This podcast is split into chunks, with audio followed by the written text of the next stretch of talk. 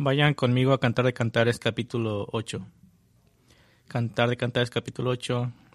Y unos mensajes aquí y unos pensamientos de introductorios, pero estamos cantando de Cristo. Estamos cantando de poner nuestros mirada en Él. Y una de las cosas de, de predicar, de cantar de cantares, a excepción de un versículo que miraremos esta noche, es es que es muy suave y sutil. El nombre de Dios ni siquiera es mencionado en Cantar de Cantares. ¿Por qué es eso?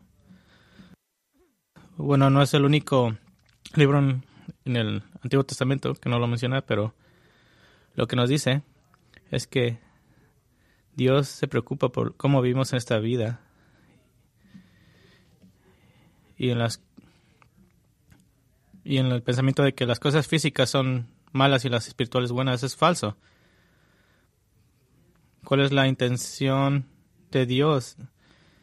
Es vivir en un mundo físico, en, en, un espíritu para su gloria. Lo que miramos en Cantar de Cantares es una intención de vivir así, que en medio de vivir en un mundo pecaminoso, en el contexto del matrimonio, que es representativo de Jesús y la iglesia, y su pueblo, como lo vimos en el Nuevo Testamento, que tenemos la oportunidad de vivir una vida santificada como le complace a Él, y así que Él se preocupa tanto que hizo todo este libro para ayudar a nuestros matrimonios. No solamente es un libro de matrimonio o un manual de matrimonio,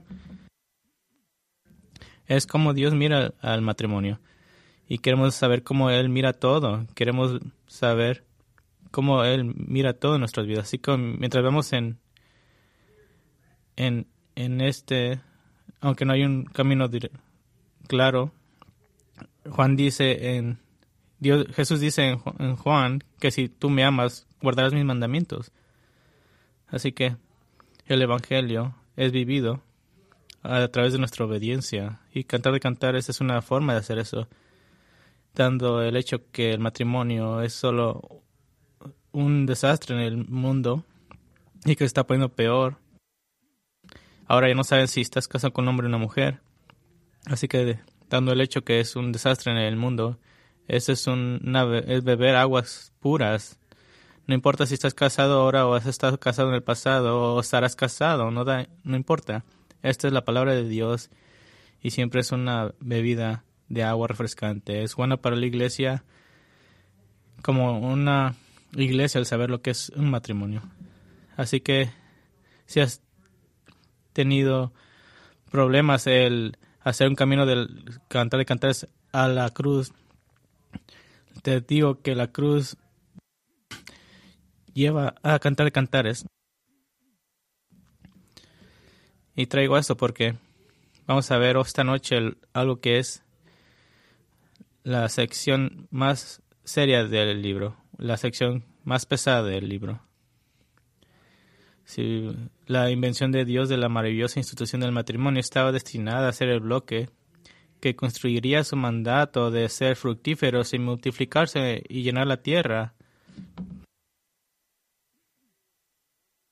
Es la misteriosa y maravillosa relación del ser una sola carne, a lo que el Nuevo Testamento llama el ser un hombre de, de una sola mujer y una mujer de un solo hombre. Pero sin embargo, casi inmediatamente en la historia antediluviana, la historia antes del gran diluvio, la humanidad pecadora comenzó a profanar el don de, Dios del matrimonio. Primero, debido al pecado, Adán y Eva, quienes una vez habían estado desnudos y no se avergonzaban, ahora estaban vestidos porque su desnudez estaba conectada con su desnudez espiritual y su pecado. Y luego ya en Génesis 4, un descendiente de Caín llamado Lamec, lleva la profanación del matrimonio a un nivel aún más bajo. Uno en cual ahora las mujeres están subyugadas a los hombres como inferiores, no como una creación igual, pero como diferentes roles que desempeñan. Génesis 4:19 da el pecado siniestro de Lamec que desonaría en toda la Biblia a partir de entonces, y Lamec tomó para sí dos mujeres.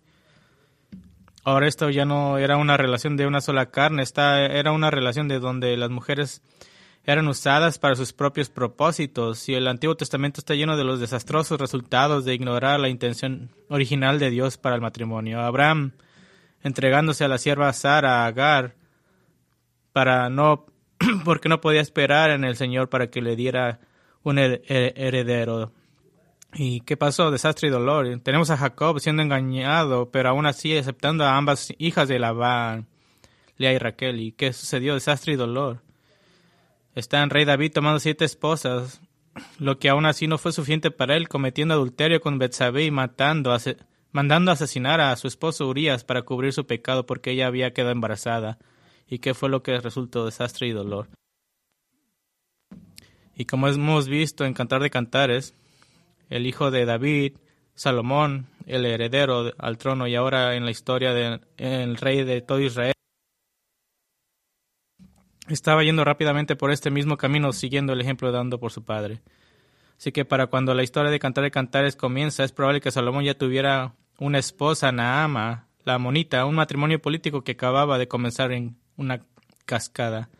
Más adelante en la historia, Salomón ahora tiene 60 esposas y 80 concubinas.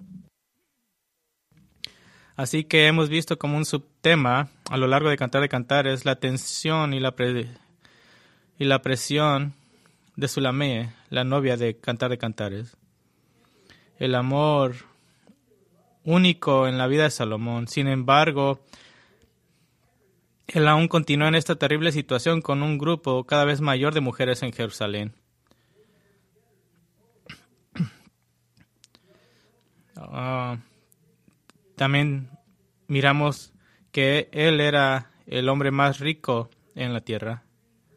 Y si mira la descripción de él, tal vez sea también el hombre más guapo de la tierra. Escuchen, mujeres, si, si piensas que tu esposo no tiene ningún peligro ahí, dale gracias a Dios. Dale gracias a Dios que el resto del mundo no tiene que mirarlo. Hay una tensión. Ahora tuvieron algunas dificultades en su matrimonio, pero hemos estado viendo el avance de su amor reavivado que están creciendo juntos. Sulamé había llevado a Salomón por un tiempo al campo, incluso haciéndole un baile íntimo y sensual en capítulo 7. Luego lo invitó a pasar un tiempo más largo en el campo para recorrer los viñedos y quedarse en uno de los pueblos, tal vez en una pequeña casa que Salomón podría haber tenido en uno de sus propios viñedos. Y en las, en las viñas ella le dio su amor. Y en el pueblo o casa en la que se alojaron, ella le dio su amor una vez más en capítulo 13. Pero van aún más allá de eso. El escenario más probable es que Sulamé le haya pedido a Salomón en nombre de fortalecer su amor y su vínculo juntos que viajaran juntos al hogar de ella, al sur del Líbano. Y tal vez eso lo quisieron. Y ese es el tema de nuestro tiempo juntos esta noche. Vamos a ver cómo ellos fortalecieron su amor creciente, el fortalecimiento del vínculo matrimonial y la relación. Así que repasaremos el texto por partes y me gustaría usar este texto para mostrar lo que fortalecer el amor significa, lo que fortalecer el amor significa y dejaremos que este sea el principio de una oración y solo agregaremos una frase diferente al final y lo haremos ocho veces. Así que primero diremos que fortalecer el amor significa honrar por encima de todos los demás. Fortalecer el amor significa honrar por encima de todos los demás. Capítulo 8.1 de Cantar de Cantares dice, Ah, si tú fueras como mi hermano a los pechos de mi madre, si te encontrara afuera te besaría y no me despreciarían. Ahora esto es algo que no entendemos. Tres mil años pasan así de rápido. Nadie, no le dices a nadie que estás con el que estás involucrado románticamente, oh, desearía que fueras mi hermano. Pero solamente está expresando un deseo para que las normas culturales dejen de interponerse en el camino de su afecto público. En esa época una hermana podía ser cariñosa con su hermano, los lazos familiares eran muy fuertes. Y especialmente alrededor de la familia de la novia, la demostración pública de afecto, incluso entre una pareja casada, está, está mal vista. Y tal vez es lo que ella está diciendo, que quiere ser afectuosa con él. Pero hay un problema más grande que estaba en juego aquí. Recuerda el contexto histórico, la identidad pública de Salomón, un hombre que estaba siendo visitado por reyes y reinas de todas partes del mundo, casi con certeza. No era la hija de un campesino trabajador del viñedo del sur del Líbano la que estuvo, estuviera públicamente a su lado, si es que alguna vez lo estaba. Tener matrimonios políticos para complacer a sus aliados probablemente significaba que en eventos públicos las reinas de Salomón estaban en el ojo público. Primera de Reyes 3.1 dice, entonces Salomón se emparentó con Faraón, rey de Egipto, pues tomó por esposa a la hija de Faraón y la trajo a la ciudad de David. Y Primera de Reyes 1.11.1 dice, pero el rey Salomón, además de la hija de Faraón, amó a muchas mujeres extranjeras, moabitas, amonitas, edomitas, sidonitas, haititas, Así que Sulamé puede ser, pudo haber sido la esposa apasionada por las noches y durante los días o durante el día pudo haber sido relegada a un segundo plano. Y esto es impensable para nosotros que no tenemos esta comprensión del antiguo cercano oriente y ciertamente esto no representa el plan de Dios para un hombre y una mujer en una vida matrimonial. Ah, algunos eruditos incluso creen que es posible que Sulamé haya intentado tener muestras de afecto público hacia Salomón, pero puede haber sido reprendida o reprimida por los funcionarios de Salomón que intentaban proteger sus alianzas políticas. Así que al estar juntos primero en los viñedos, luego en las aldeas y finalmente viniendo a la casa de la infancia de Sulamé, ahora ella quiere su atención completa. Ni siquiera puede entender lo que es estar en competencia con cientos o miles de otras personas por el amor de tu esposa o de tu esposo. Y esto otra vez es una situación impensable. Y esta vez, una vez más, una situación casi impensable.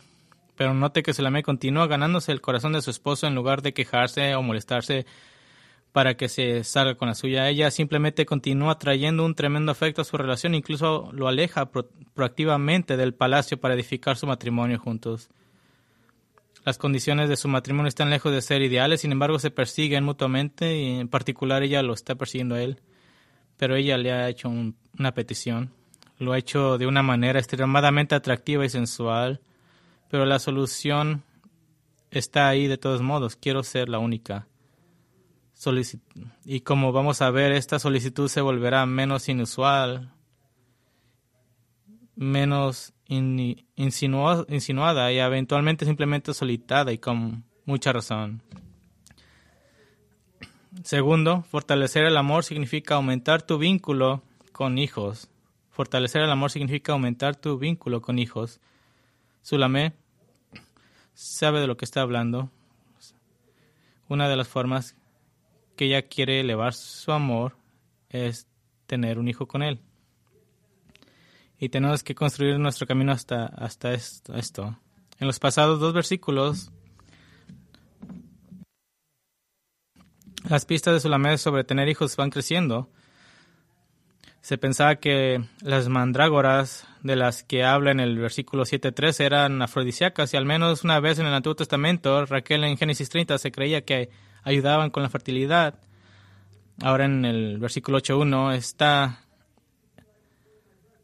está acaso ella diciendo, desearía que pudiera ser como uno de mis hermanos a quien culturalmente se le permite ser afectuosa, afectuoso conmigo públicamente.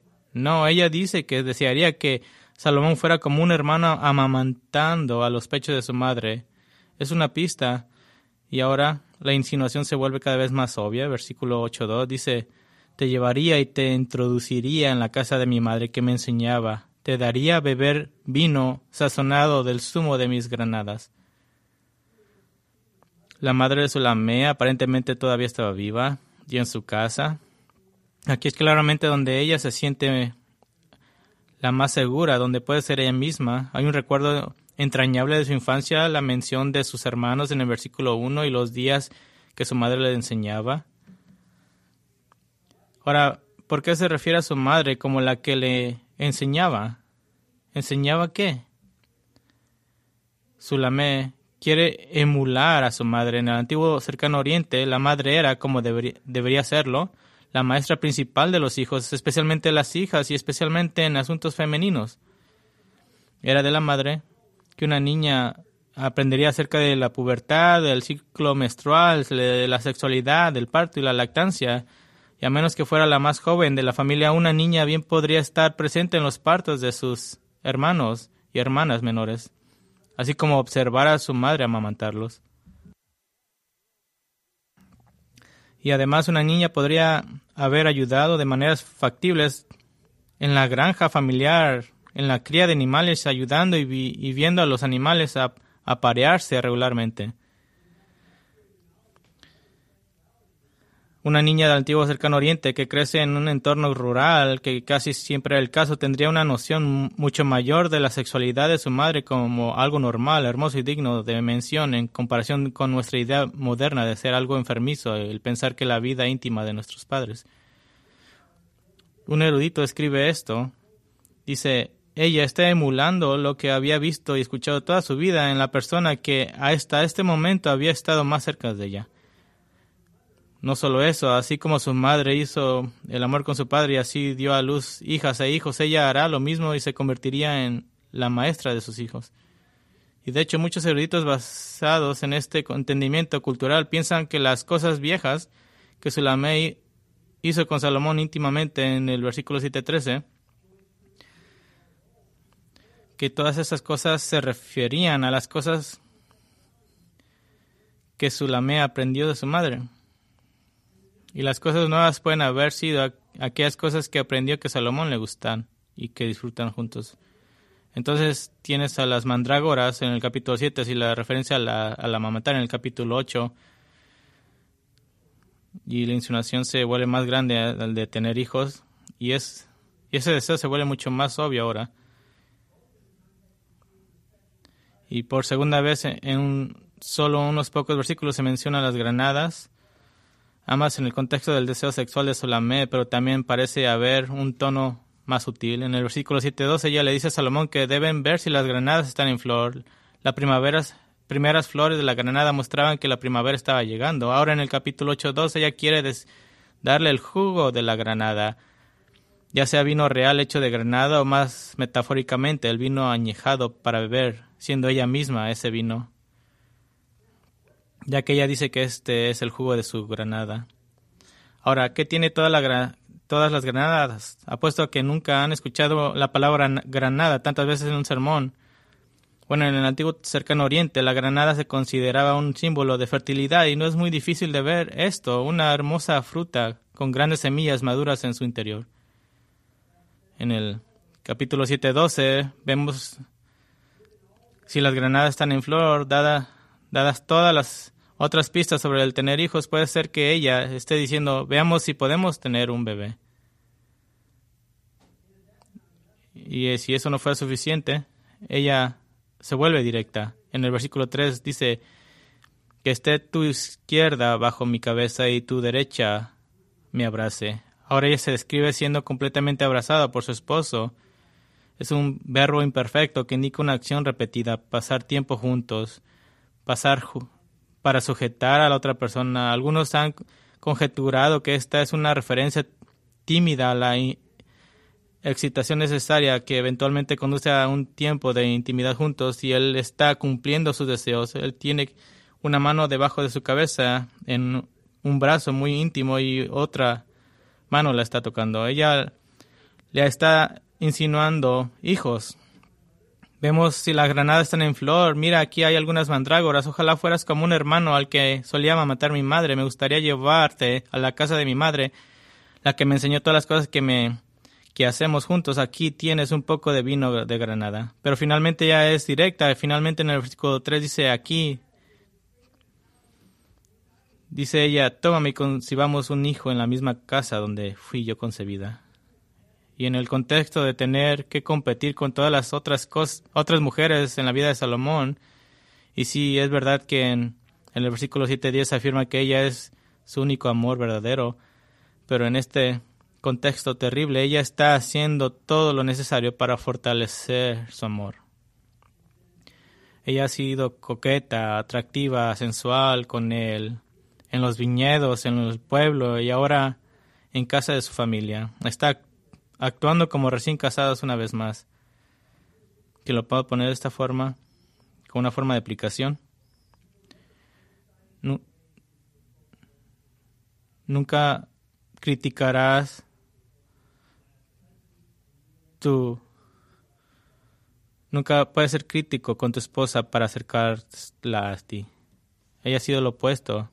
Lo ha invitado, ha sido sensual. En nuestra cultura, si te das cuenta que tu, que tu esposo tiene 60 a, a su lado, tal vez el asesinato sea correcto, pero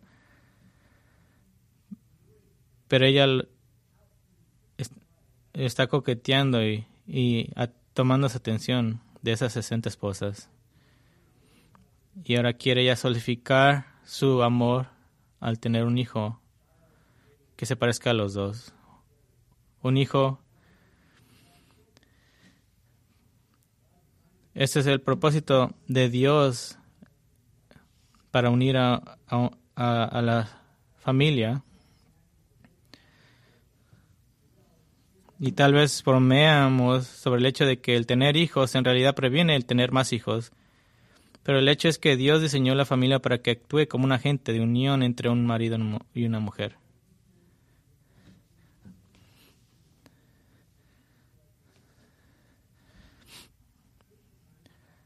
Si te has sentido alejado de tu esposa, si ya tienes hijos y sin embargo sientes un distanciamiento en tú y tu cónyuge, tómate el tiempo para hablar sobre la bendición de tener hijos, no solo para hablar sobre los, problemas que necesitas resolver con tus hijos, sino sobre las bendiciones. Tener una te unirá aún más.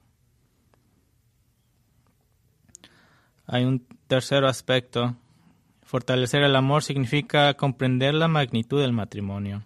Fortalecer el amor significa comprender la magnitud del matrimonio después del versículo 3, sería probable que después del versículo 3 Salomón y Sulamé ahora se dirijan a casa de a casa de Jerusalén. Los siguientes dos versículos ahora incluyen una vez más a las hijas de Jerusalén, las jóvenes que siguen a Salomón y a Sulamé en la historia. Y ahora aparentemente de la nada viene la misma advertencia que Sulamé ha dado a las hijas de Jerusalén dos veces antes en el versículo 4. Dice, quiero que juren, oh hijas de Jerusalén, que no despertarán ni levantarán a mi amor hasta que le plazca. Hay dos versiones hebreas diferentes del mismo verbo, agitar y despertar. Agitar es una forma verbal que significa causar algo y despertar es una forma que puede expresar una causa o un resultado. En este caso, dicho después de las otras palabras, es probablemente que se refiera a un resultado que sea lo que sea, no causes que el amor se despierte. El punto aquí es que tiene, tiene una fuerza enfática. Hagas lo que hagas, no hagas que tu amor y deseo se despierten. Espera a que el amor florezca. No trates de estimularlo artificialmente antes de que estés listo para el matrimonio. Hemos visto a través de Cantar de Cantares que si bien su amor es hermoso, también eh, le ha pasado factura a Sulame. Ella advierte a los demás que no despierten el amor hasta que estén listos para cumplir con sus rigores, tanto físicos como emocionales. El amor no es una aventura pasajera, sino más bien una relación exigente, agotadora. Yo diría esto, no enciendas la mecha hasta que estés listo para que la dinamita explote. ¿Qué ilumina la mecha del amor en Cantar de Cantares? Bueno, los voy a llevar capítulo 1. Cantar de Cantares. 1, 1. ¿Qué enciende el amor? Meditar en el otro. Primero que nada, meditar en el otro. Capítulo 1, 2. Este es mía hablando. Que me bese con los besos de su boca porque mejores son tus amores que el vino. Tus ungüentos tienen olor agradable, tu nombre es un ungüento purificado. Ella está meditando en él, está teniendo pensamientos acerca de él. La segunda cosa que enciende el amor es dar a conocer públicamente tu deseo. capítulo 1, 4.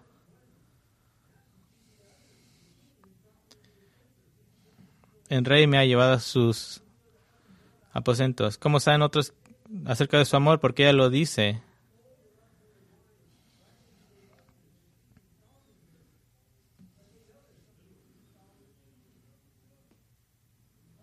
Tú públicamente haces a conocer tu deseo. La tercera cosa que enciende el amor es la, la proximidad al otro. Capítulo 1, 7 ella le habla a Salomón, dice, dime, amado de mi alma, ¿dónde apacientas tu rebaño? ¿Dónde lo haces descansar al mediodía? Porque he de ser yo como una, como una que se cubre con velo. Lo que está diciendo aquí es, quiero estar contigo, quiero pasar el tiempo contigo. La proximidad hace esto. ¿Y cómo responde? Versículo 8. Si tú no lo sabes, oh, la más hermosa de mis mujeres, sal tras las huellas del rebaño y apacienta tu cabritas junto a las cabañas. Ella le, está diciendo dónde encontrarlo. Está públicamente haciendo saber su deseo del uno a otro. La cuarta cosa que aumenta el amor es alabanzas al otro. Capítulo 1.15. Salomón le dice, cuán hermosa eres, amada mía, cuán hermosa eres, tus ojos son como paloma. Y ella le regresa el favor, dice, cuán hermoso eres, amado mío, y tan placentero. Se están alabando uno al otro.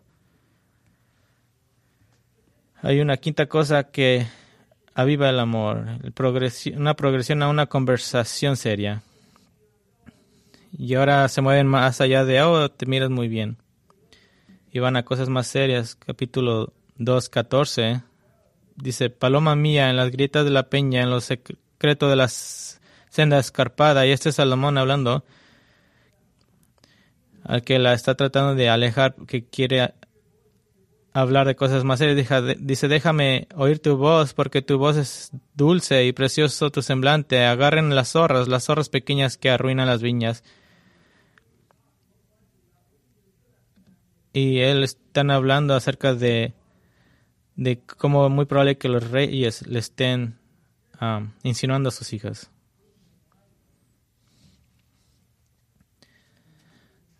Y la producción natural, el número 6, Deseo sexual profesado. Deseo sexual profesado es ese es el resultado natural. Versículo 2.16 dice, mi amado es mío y yo soy suya. Él apacienta su rebaño entre los lirios hasta que sople la brisa del día y huyan las sombras.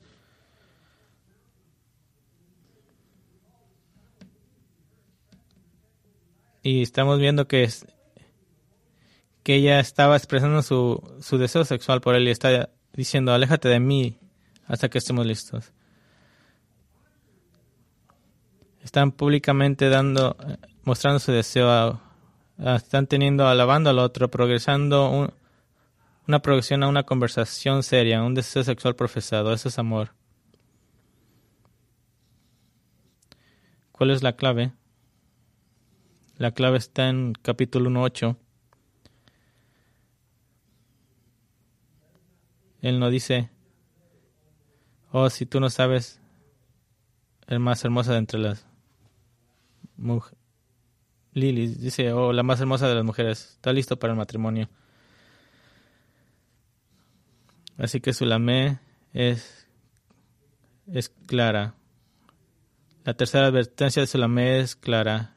No desperten, no despertarán ni levantarán mi amor hasta que quiera hasta un momento favorable. Esta es una última advertencia para no jugar al estar casados antes de que estés listo para el matrimonio. El no encender la mecha hasta que estés listo para que la dinamita explote.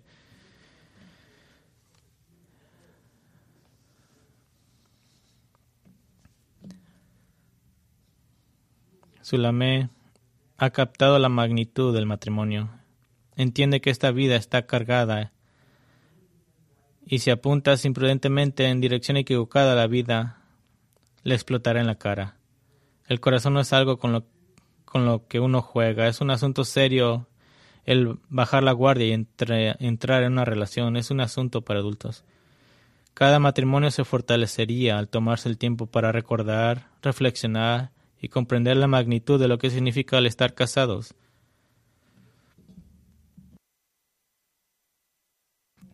Hay una cuarta cosa que fortalece el amor.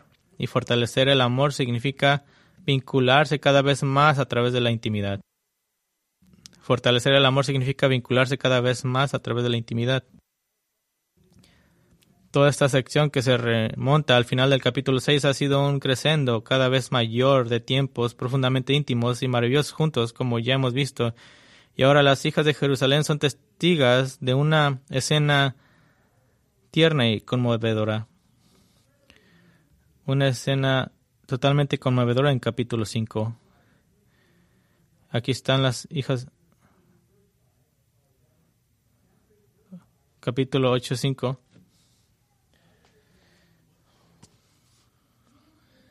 ¿Quién es esta que sube del desierto recostada sobre su amado? Recostada sobre su amado. Esta es una imagen de Salomón y Sulamé caminando juntos, tomando, tomados del brazo, y ella apoyada en él, tal vez incluso con su cabeza acostada sobre su hombro. Están cerca, están encantados el uno con el otro.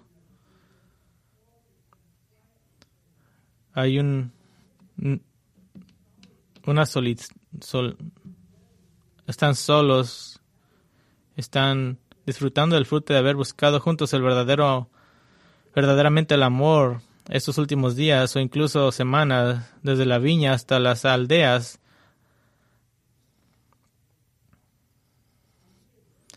Ahora, tal vez ha escuchado esto.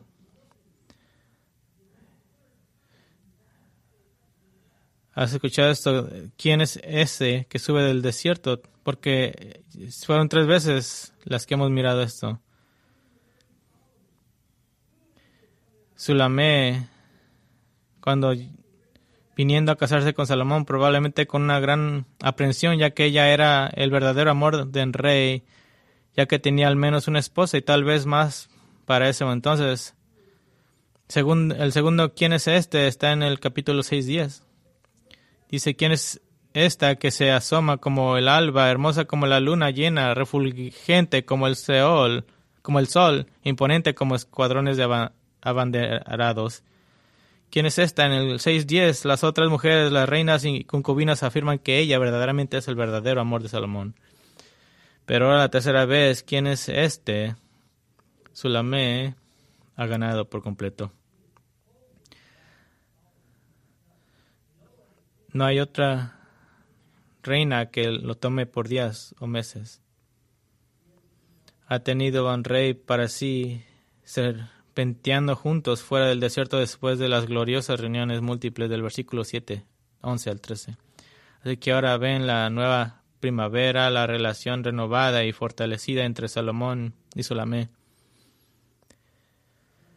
Pero quiero señalar una vez más que es algo inapropiado el pensar que el punto culminante emocional e incluso físico de Cantar de Cantares está en la luna de miel en el capítulo 4. Y yo diría que el punto verdaderamente culminante puede ser el último verso, porque deja un misterio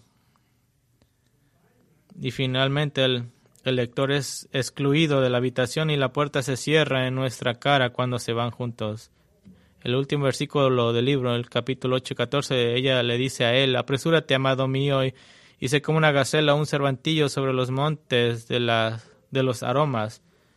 Y vas y miras otro capítulo y no hay, porque es privado. Pero lo que vemos en esta primera parte del versículo 5 es esta gloriosa dicha de caminar juntos lentamente después de haberse unido tan ricamente. No solamente están manteniendo su matrimonio, sino que lo están fortaleciendo. Y creo que esta es una pregunta para preguntarnos como casados. ¿No quieres que tu matrimonio vaya de mejor en mejor a mejor, no solamente manteniéndolo? ¿No le daría eso gloria a Dios que así como tu santificación individual va creciendo como dice 2 Corintios 3:18, estar está siendo transformada en la misma imagen de gloria en gloria, que tu matrimonio esté de igual manera siendo transformado en esa misma imagen de gloria en, en gloria. ¿No sería maravilloso tener una relación con tu esposa donde no estén peleándose, sino estén ayudándose y fortaleciéndose? Hay una quinta cosa que fortalece el amor. Fortalecer el amor significa apreciar tu historia. Fortalecer el amor significa apreciar tu historia. Y ahora Sulamé habla una vez más mientras caminan. La segunda mitad del versículo 5 dice, Debajo del manzano te desperté, allí tu madre tuvo dolores de parto por ti, allí tuvo dolores de parto y te dio a luz. Sulamé está hablando y recordando el comienzo de su relación bajo el manzano. Y más probable el árbol de albaricoque, como la mostramos anteriormente en el libro, porque no había manzanos en esa época. Este es aparentemente un árbol especial en el, en el trabajo de parto, dice ella. Es una palabra ambigua que no se refiere necesariamente al trabajo, sino a la concepción, al dolor o sufrimiento de la concepción. hay, hay un dolor en eso. ¿Y cuál era ese dolor? ¿Cuál fue ese trabajo de la concepción de Salomón? Bueno, la madre de Salomón era Betsabé. Y ustedes recuerdan la horrible situación entre David y Betsabé en 2 Samuel 11. Cuenta la historia de David y Betsabé. Betsabé era originalmente la esposa de Urias, el oficial de confianza del ejército de David, y mientras Urias estaba en guerra en nombre de David, tuvo una aventura con David tuvo una aventura con Betsabé, y cuando descubrió que estaba embarazada, David ordenó que Urias fuera colocado en el frente de la batalla y abandonado. David se, casó con Betsabé y ella dio a luz a un hijo. Pero el juicio de Dios fue que nunca criaran a ese niño, así que el niño murió. ¿Y qué pasó después? Bueno, según Samuel 12, 24 al 25 dice, entonces David consoló a Betsabé, su mujer, y vino a ella y se acostó con ella, y ella dio a luz un hijo y le puso por nombre Salomón. Y el Señor lo amó y envió un mensaje por medio del profeta Natán y le puso el nombre de Gedidías, Gedidías, causa del Señor. Porque Gedidías quiere decir amado del Señor. Pero en el espacio en blanco entre David uniéndose con Betsabé y el nacimiento y crecimiento de Salomón, ¿Cuál sería la pregunta natural después de que su hijo primogénito hubiera muerto? La pregunta natural sería, ¿vivirá este niño? Y de hecho, esa es probablemente la razón por la que Dios envió a Natán, el profeta, para asegurarse de que Dios amaría, para asegurarles de que Dios amaría a este niño.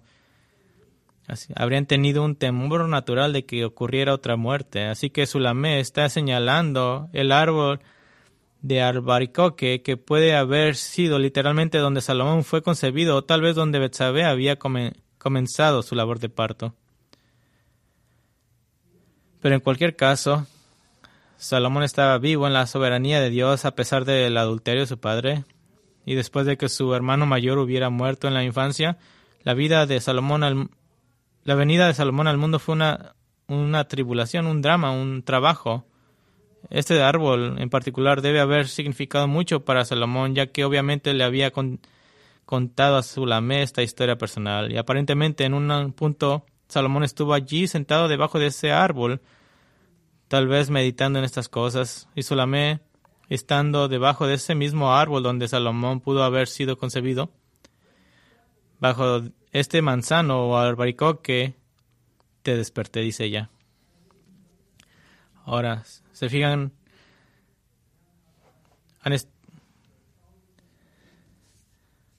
han, notado acerca de que han estado en la casa de Sulamé, donde ella fue concebida, y ahora en el albaricoque bajo el cual potencialmente Salomón fue concebida. Así que ella le recuerda su propia historia juntos bajo este árbol que lo desperta. ¿Por qué lo despertó a él? El amor de ella. Ella estaba lista para el matrimonio y dio ese paso para expresar su deseo por él.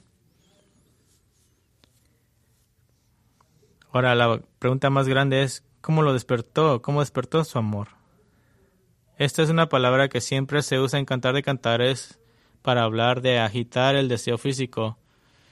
Y no es muy difícil imaginarnos qué hizo. Muy probable ella que le, le plantó un beso apasionado y lo demás fue historia.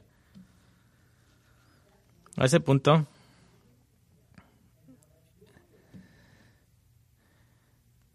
ese punto él tal vez le haya dicho, oh, nunca te había mirado de esta forma, pero ahora no puedo dejar de mirarte de esa forma.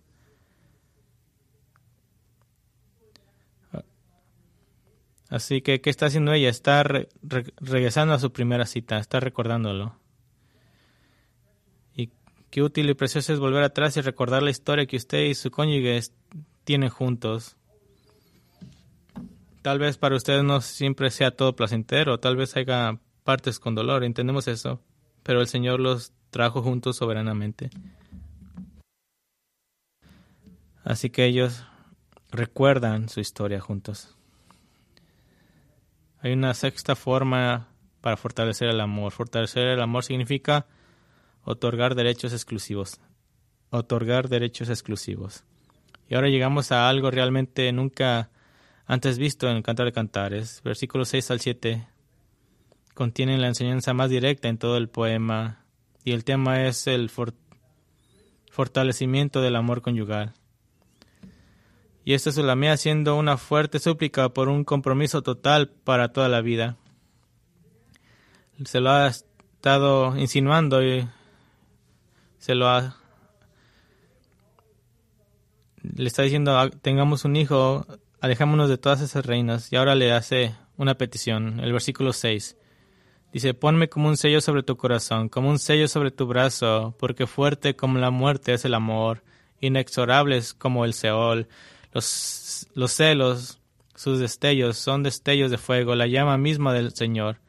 Dice, ponme como un sello sobre tu corazón, como un sello sobre tu brazo. El sello era una especie de sello o anillo con el que sellaban una carta con cera, con el que identificabas algo que te pertenecía. Y ella está diciendo, hazme tu sello.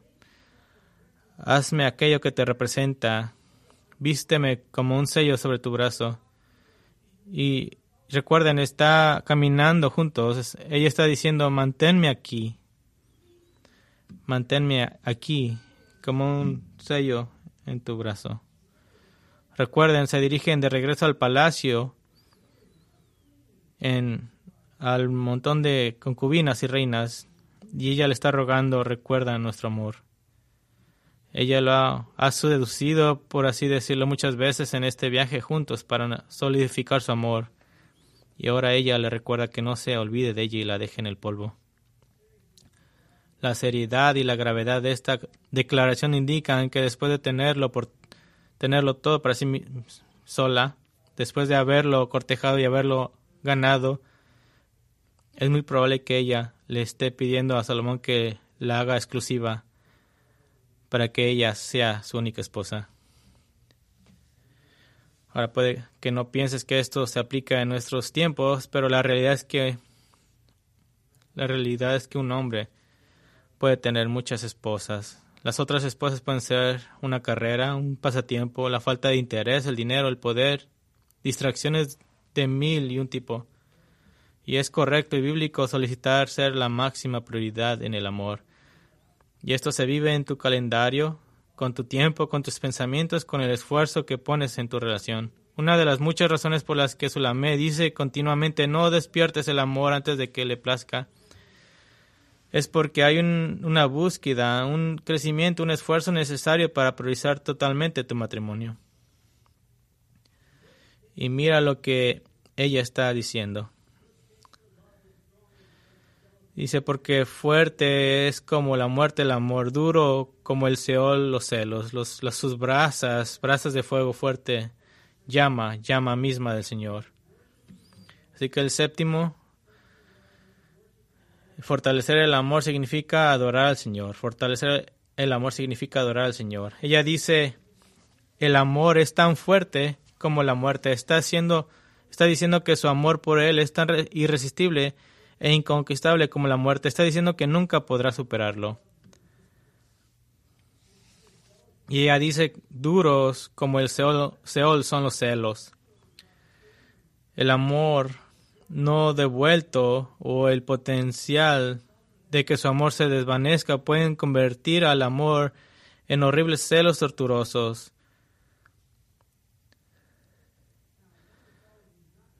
Esto también incluye connotaciones de pasión sexual, que ella no puede simplemente pagar eso. Ahora, Cantar de Cantares no menciona directamente el nombre completo de Dios. Dios se asume en el fondo porque Él es el autor de este poema sobre su diseño para el amor marital, excepto por una mención sutil aquí que puede servir como el punto culminante espiritual del libro.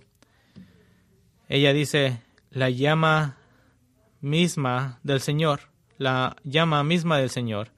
Es una palabra hebrea que usa el nombre abreviado de Dios.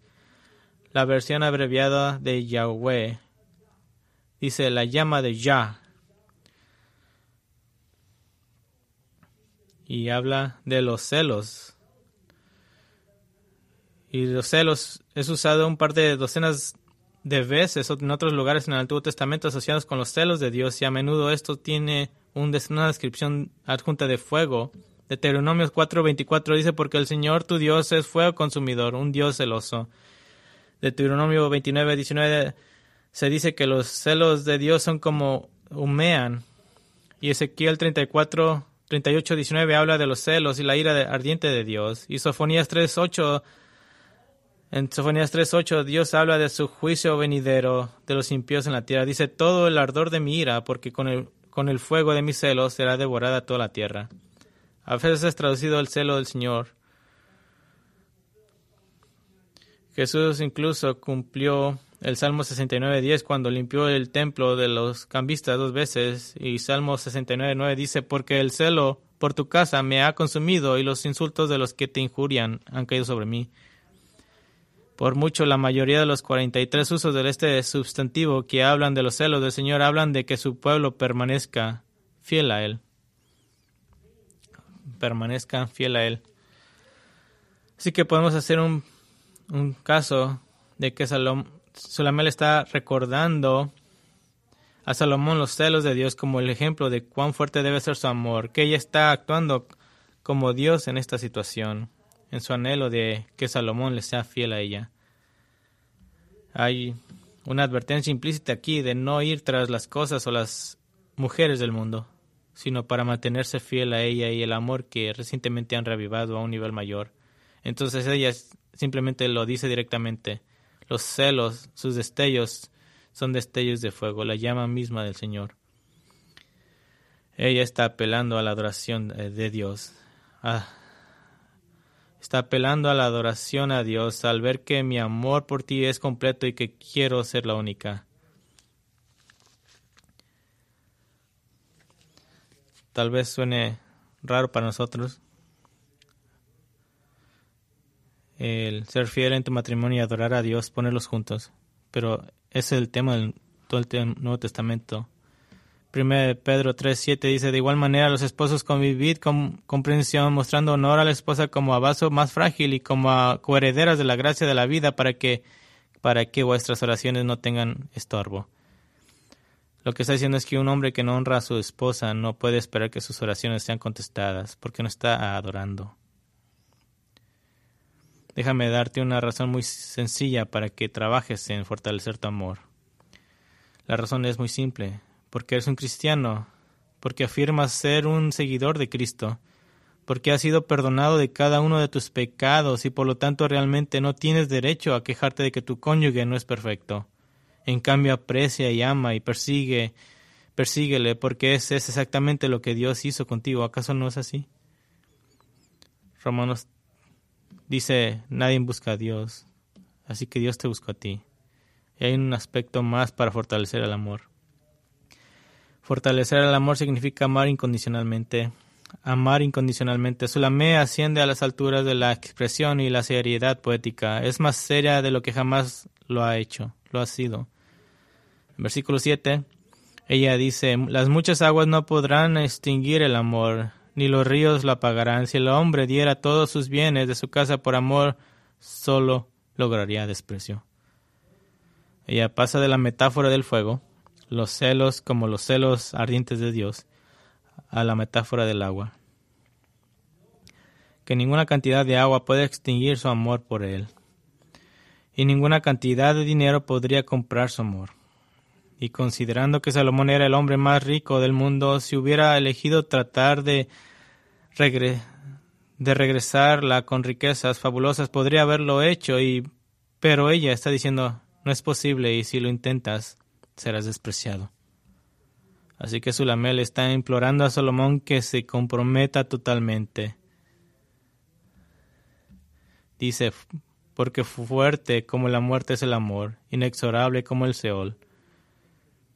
Probablemente una súplica a Salomón para que la convierta en su única esposa, para alejar a las otras mujeres extranjeras y que ella sea la única mujer en su vida. Y el silencio de Salomón en este punto es ensordecedor. Tenemos que reconocer la realidad histórica. Sulamel le ha lanzado un desafío a Salomón aquí, un desafío para mantener la fuerza de su amor y tal vez incluso para finalmente deshacerse de todas estas otras mujeres.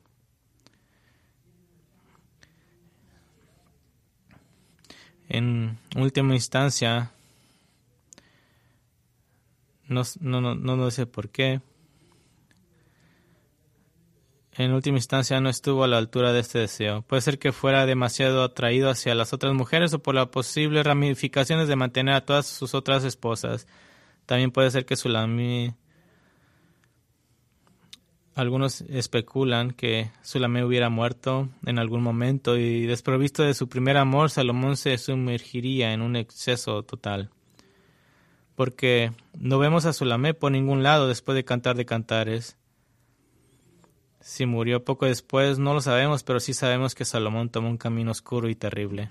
Porque Primera de Reyes 11, 1 al 8 nos dice, Pero en Reyes Salomón, además de la hija de Faraón, amó a muchas mujeres extranjeras, moabitas, amonitas, edomitas y sidonías e de las naciones cerca, de las cuales el Señor había dicho a los israelitas, no se unirán a ellas, ni ellas se unirán a ustedes, porque ciertamente desviarán su corazón tras sus dioses, pero Salomón se apegó a ellas con amor y tuvo setecientas mujeres que eran princesas y trescientas concubinas y sus mujeres desviaron su corazón, porque cuando Salomón ya era viejo, sus mujeres desviaron su corazón tras otros dioses y sus corazones no estuvieron dedicados por completo al Señor su Dios, como había estado el corazón de su padre David.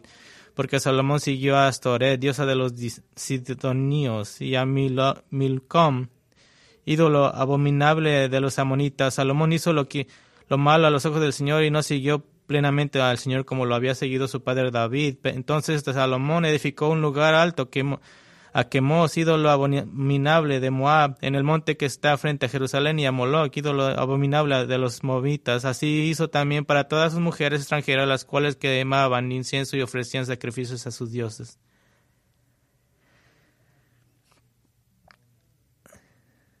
Y si tan solo en Cantar de Cantares capítulo 8, David a mí Salomón le hubiera dicho a, Salomé, así lo haré, hubiera sido una historia diferente. Pero hay una pregunta, ¿por qué Salomón escribiría su, súplica y su propio silencio? ¿Por qué lo haría? Bueno, el libro de Eclesiastés tiene la respuesta. Vayan conmigo a Eclesiastés capítulo 2. Eclesiastés capítulo 2.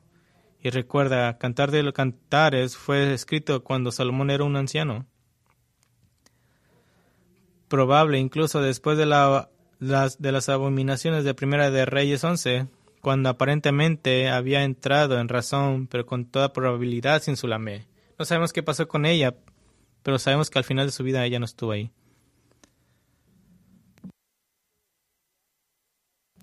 Esa es la historia de Eclesiastés escrita por Salomón también ya como anciano. Y vamos a tomar el tiempo para leer Eclesiastés 2, 1 al 11. Dice, entonces me dije, ven ahora, te probaré con el placer, diviértate. Y resultó que también esto era vanidad. Dije, a la risa es locura y al placer, ¿qué logra esto? Consideré en mi corazón estimular mi cuerpo con el vino, mientras mi corazón me guiaba con sabiduría y echar mano de la insensatez hasta que pudiera ver qué hay de bueno bajo el cielo si lo que los hijos de los hombres hacen en los contados días de su vida. Engrandecí mis obras, me edifiqué casas, me, planté viñas, me hice jardines y huertos y planté en ellos toda clase de árboles frutales. Me hice estanques de aguas para regar el bosque con árboles en pleno crecimiento. Compré esclavos y esclavas y estuve, estuve esclavos nacidos en casa. Tuve también ganados, vacas y ovejas, más que todos los que me precedieron en Jerusalén. Reuní también plata y, oro para mí y el tesoro de los reyes y de las provisiones. Me proveí de cantores y cantoras de los placeres de los hombres, de muchas concubinas. Me engrandecí y superé a todos los que me precedieron en Jerusalén. También la sabiduría me permaneció conmigo y de todo cuanto mis ojos deseaban, nada les negué ni, ni privé a mi corazón de ningún placer, porque mi corazón gozaba de todo mi trabajo. Esta fue la recompensa de toda mi labor. Consideré luego todas las obras de mis manos, todas las obras que mis manos habían hecho y el trabajo en que me había empeñado, y resultó que todo era vanidad y correr tras el viento y sin provecho bajo el sol. Bajo el sol. ¿Qué es el libro de Eclesiastés? El libro de Eclesiastés es escrito para alguien joven que le está diciendo, no vivas la vida que yo viví porque no te llevará a ningún lado.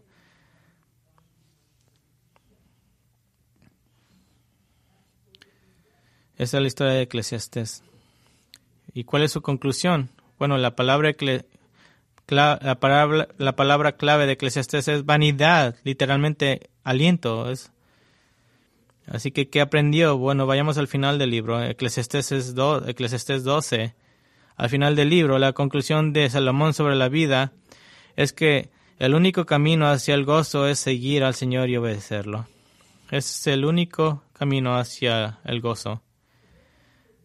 Eclesiastés 12, 8 al 14 dice, vanidad de vanidades, dice el predicador, todo es vanidad. Versículo 9. El predicador, además de ser sabio, enseñó también sabiduría al pueblo y reflexionó, investigó y compuso muchos proverbios.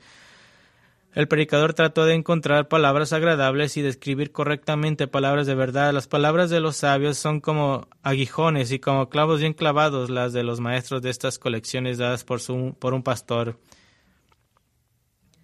Pero además de esto, hijo mío, es, Estate prevenido, al hacer muchos libros no tiene fin y a demasiada dedicación a ellos es fatiga del cuerpo. La conclusión, cuando todo se ha oído, es esta. Y esto es lo que aprendió Salomón. Hasta el final de su vida lo dice. la conclusión, cuando todo se ha oído, es esta. Teme a Dios y guarda sus mandamientos, porque esto concierne a toda persona, porque Dios traerá toda obra a juicio junto con todos los cultos, sea bueno o sea malo. Tratar de tenerlo todo es vanidad, inútil, no tiene sentido, termina en nada. En cambio, dice, teme a Dios, siendo un adorador de Dios que expondrá cada pecado de todas formas. Así que, ¿por qué Salomón registró su propio fracaso al quedarse en silencio ante la petición de Solamé en el capítulo 8? Bueno, es un testimonio de su arrepentimiento y de lo que finalmente aprendió. Me pregunto si Salomón pudiera retroceder el tiempo hasta ese momento en el que Sulamé le suplicó, por favor, hazme tu único amor. Me pregunto qué habría hecho. Bueno, ¿sabes que no lo dice él? Bueno, vayan a Eclesiastés 9.9. Él nos dice que él hubiera hecho. Eclesiastés 9.9. en tiempo en su vida donde solamente no está ahí con él.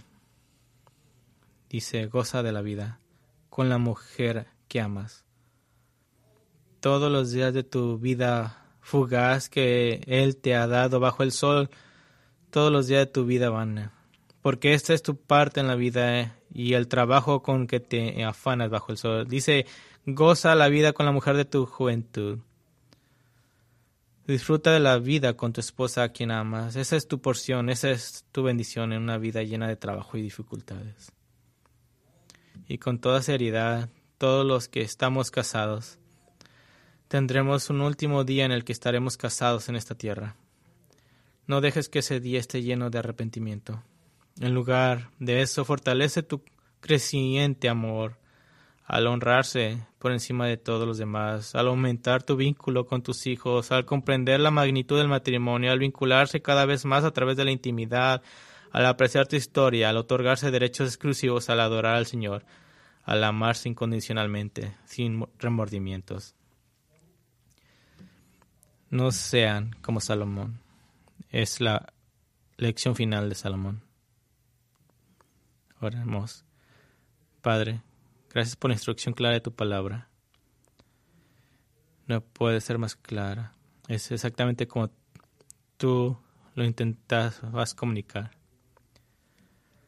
Y esto va más allá del matrimonio, más allá de la relación entre un hombre y una mujer. Esto se trata de la relación de un hombre y su Dios. Obedecemos por amor a ti y vivimos esa obediencia principalmente en nuestras casas, en nuestros momentos privados con nuestras esposas. Vivimos en un mundo pecaminoso donde muchos de nosotros tal vez tenemos esposas o esposos que han traído dificultades y pecados a nuestro matrimonio. Y nosotros hemos traído dificultades a nuestro matrimonio. Pero la palabra de Dios y el Espíritu de Dios y a través de la oración hay sanidad. El profeta Jeremías dice que tus misericordias son nuevas cada mañana. Así que oro por nuestros matrimonios. Oro por aquellos que están siendo heridos, que tienen pecados secretos. Señor, que te busquen primero como individuos para purificarse, purificar sus propios corazones y quitar sus ídolos que han puesto en sus casas y las expectativas incorrectas que han tenido. Todos esos ídolos que tenemos. Limpia nuestros corazones, Señor. convéncenos de pecado y ayúdanos a vivir más como Cristo. Y luego a mirar a nuestras esposas para tratarlas como si nosotros fuéramos Cristo. Por los esposos que amen a sus esposas como Cristo amó a la iglesia, con un celo y un amor exclusivo. Por las esposas para honrar a sus esposos como al Señor. Porque estas cosas no solo son trucos para tener un buen matrimonio, es, es el adorar a Dios. Oro por nuestros matrimonios, Señor, que los bendigas, los santifiques y traigas sanidad. Aquellos que son fuertes, los más fuertes. Aquellos que son débiles, fortalécelos. Ayúdalos a llegar a ti para vivir este día como si fuera el último día. Para que no terminemos el fin de nuestra vida con remordimientos. Y si sabemos que tú enjuagarás toda lágrima, pero nos has dado una oportunidad en esta vida para terminar bien. Así que deja que nuestro matrimonio termine bien y hagamos todo esto para la gloria de Dios, nuestro Rey. Amén.